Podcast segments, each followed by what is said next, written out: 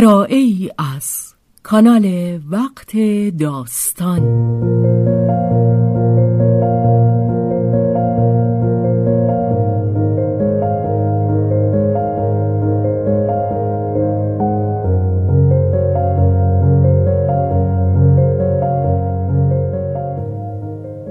جان شیفته، اثری از رومن رولان.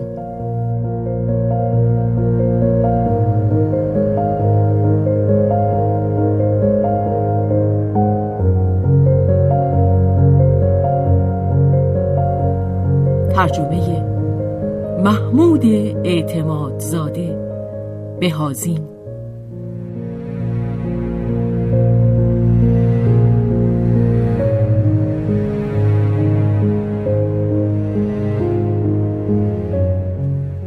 به روایت شهرزادفتوحی.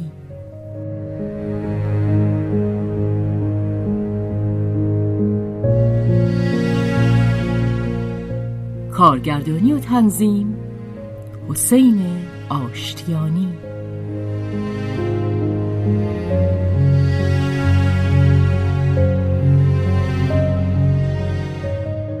تابستان، بخش اول.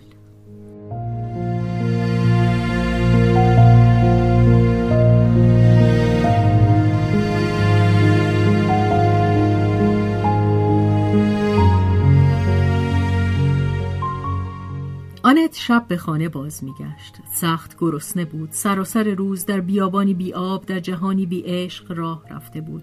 سراسر روز راه رفته بود و چشمانش به سوی چشمه‌ای مینگریست که شب میبایست باز یابد. آنت نوای آن چشمه را میشنید. پیشا پیش لبهای خود را بدان تر میکرد و امکان داشت که رهگذری در کوچه لبخندی را که این زن زیبای شتاب زده به تصویر بچه‌اش میزد به خود نسبت دهد. مانند اسبی که بوی جو می شنود، هرچه به خانه سیلوی نزدیکتر می شد تندتر قدم بر می داشت و هنگامی که با خنده‌ای از سر محبت حریصانه به خانه می رسید، هرچند هم کوفته و مانده بود، دوان دوان از پله ها بالا می رفت. در باز می شد. آنت خود را به درون می افکند و مانند باز روی بچه فرود می آمد. او را در چنگ می گرفت و از جا بر می داشت، در آغوش می فشرد و دیوانه وار می بوسید. روی چشم، روی بینی، زیر بینی، هر جا که پیش می آمد، هر چه در دسترس بود و شادی افسار گسیخته‌اش با سر و صدای فراوان خودنمایی می کرد و بچه که سرگرم بازی بود یا براحتی روی پف نرم نشسته با سر و روی جدی با گچ خط می کشید یا نخهای همه رنگ را در هم می آمیخت، از این هجوم خرسند نبود. این زن گنده که با حرکاتی تند بی خبر می آمد و چنگ در او می انداخت و با او ور می رفت، عربده می کشید و از بس بوسه می خواست خفه اش کند، این را او دوست نداشت. بی اجازه او هرچه بخواهند بکنند، نه نه، چون این چیزی برخورنده بود. هیچ نمیتوانست بدان تن دهد. اخمو دست و پا میزد، ولی همین باز بر شور آنت میافزود. بیشتر تکانش میداد، میبوسیدش و هی میخندید و داد میکرد. همه چیز این زن برایش ناخوشایند بود. آن ناخیشتن شناسی، آن سر و صدا، آن خشونت. مارک بسیار خوب میپذیرفت که او دوستش داشته باشد و تحسینش کند، حتی ببوسدش، ولی بیش از این باید آدابدان بود. این زن از کجا می آمد؟ سیلوی و دخترهای زیر دستش برازندگی بیشتری داشتند. آنها وقتی که با او بازی می کردند، حتی وقتی که می خندیدند و داد می کشیدند، با این هیاهو نبود و این خشونت که بگیرندت و ببوسندت. مارک از این در شگفت بود که چرا سیلوی که بدان خوبی می توانست با اتباع خود پرخوش کند، به این زن بی تربیت درس ادب نمی داد و در برابر چنان حرکات خودمانی از مارک دفاع نمی کرد. برعکس، سیلوی لحن برابری محبت آمیزی با آنت در پیش می گرفت که با دیگران نداشت و به مارک می گفت ده مهربونتر باش، مامانت رو ببوس. مامانش، این را بیشک مارک می دانست، ولی اینکه دلیل نشد. بله، آنت هم یک قدرت خانگی بود. مارک هنوز بیش از آن به گرمای آغوش نزدیک بود که مزه شکرین شیر را در دهان حریص خود حفظ نکرده باشد و همچنین در پیکر پرندسان خود سایه زرین بالی را که در پناهش می گرفت و از آن باز نزدیکتر در آن شبهای بیماری که دشمن ناپیدا گردن پرنده نوخاسته را می فشرد، سر آن حامی بزرگ که روی او خم گشته بود. بیشک، بیشک، ولی مارک این دم دیگر به او نیاز نداشت. اگر او این یادها و صدها یاد دیگر را در انبار خود حفظ می کرد، اکنون برای این همه جای مصرفی نداشت. بعدها شاید خواهیم دید. اکنون هر لحظه‌ای مائده‌ای تازه برایش می آورد. جمع کردن تمامی آن به اندازه کافی کار در بر داشت. کودک طبعاً ناسپاس است. چه گمان می کنید که او فرصت دارد تا آنچه را که دیروز به کامش خوش بود به یاد بیاورد؟ خوش و خوب برایش آن چیزی است که امروز خوب است. امروز آنت این عیب بزرگ را داشت که میگذاشت دیگران که به چشم مارک خوشایندتر و حتی سودمندتر بودند، او را در سایه خود بپوشانند. به جای آنکه برود و خدا میداند کجاها پرسه بزند و شب بی خود و بیجا ظاهر شود، برای چه آنجا نمیماند؟ مثل سیلوی و دیگران که تمام روز با مارک سرگرمند و ناز او را میکشند. پس بد و به حالش. مارک لطفش فقط تا همین اندازه بود که تظاهرات پرشور آنت را تحمل کند و در پاسخ باران پرسش‌های مهرامیز و دیوانوار او به لحنی دور و پرملال چند آری و نه یا روز خوش و شب خوش بگوید. پس از آن در حالی که از این رگبار می‌گریخت و گونه‌های خود را پاک می‌کرد، به بازی‌های خود باز می‌گشت یا روی زانوی سیلوی جا می‌گرفت.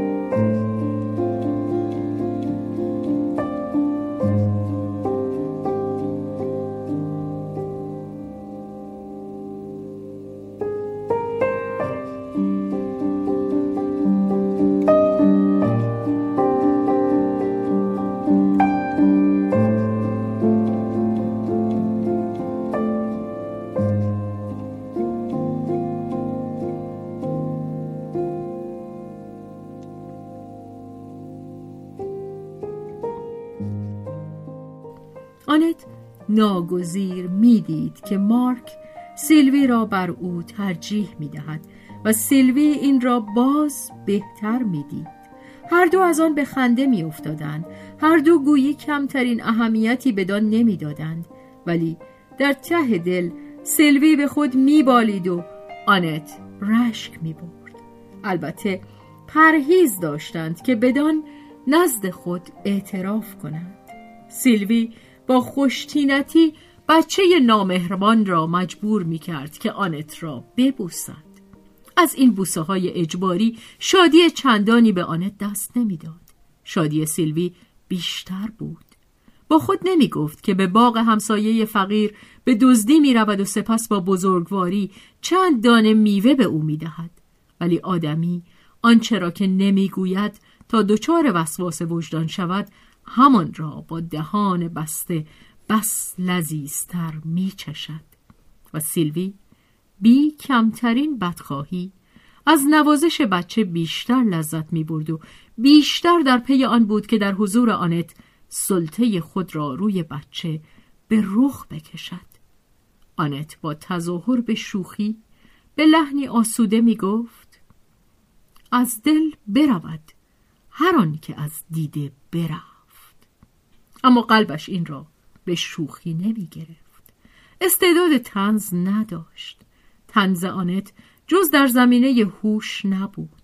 او به شیوه حیوانی دوست داشت، همچون حیوانات.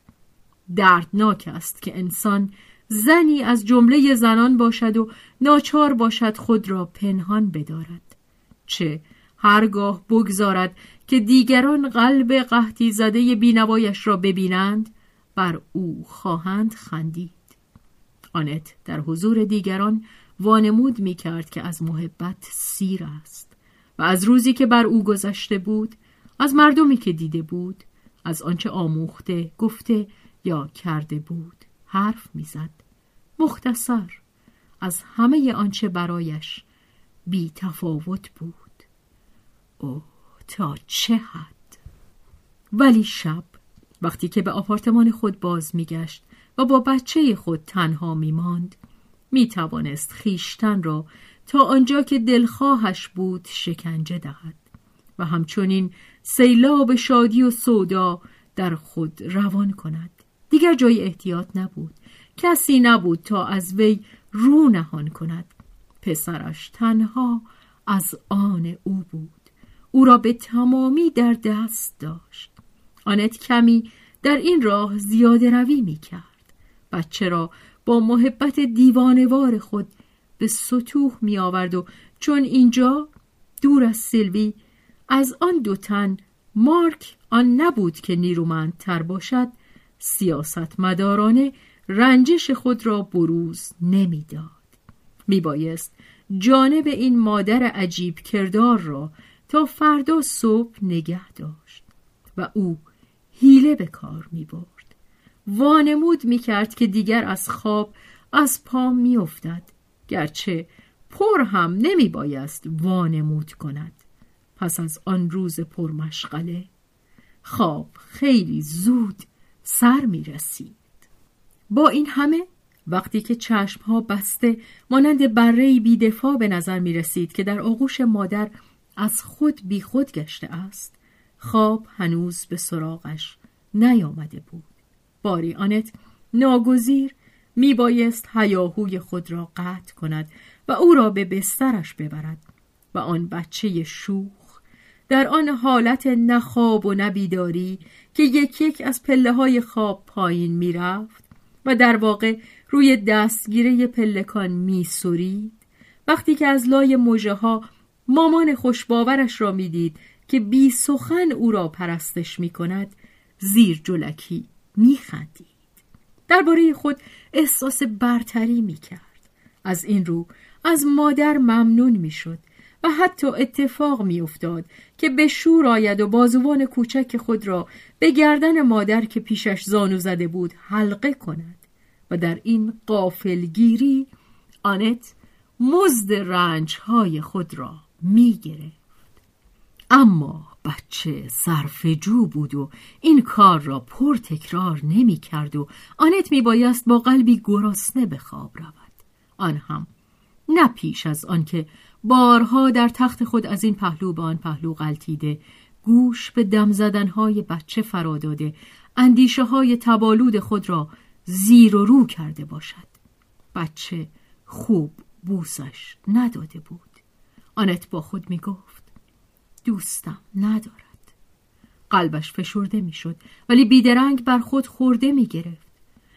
چه چیزها من از خودم در میارم؟ می بایست به یک باره این اندیشه را واپس زد. چگونه امکان داشت که با آن زندگی کند؟ نه، حقیقت این نبود. بچه نازنین چه تهمتی به او می زد.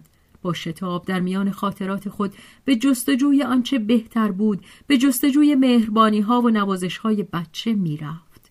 به یادآوری برخی تصویرها آنت به آسانی می توانست بچه را از بسترش بیرون بکشد و ببوسد، ولی بیدارش نکنیم. این نفس دلنشین بچگانه، گنجینه من، چه خوب خواهد شد بعدها. زیرا از آنجا که به راستی زمان حال اندکی لاغر بود، برای تکمیل آن آنت آینده‌ای در خور آرزوهای خیش برای خود اختراع می‌کرد که در آن با پسرش در یگانگی مادر و فرزندی به سر می‌برد و او نیاز به این بود داشت تا نیروهای طبیعت را که بار دیگر از چندی باز در او مایه نگرانی میشد به خود جذب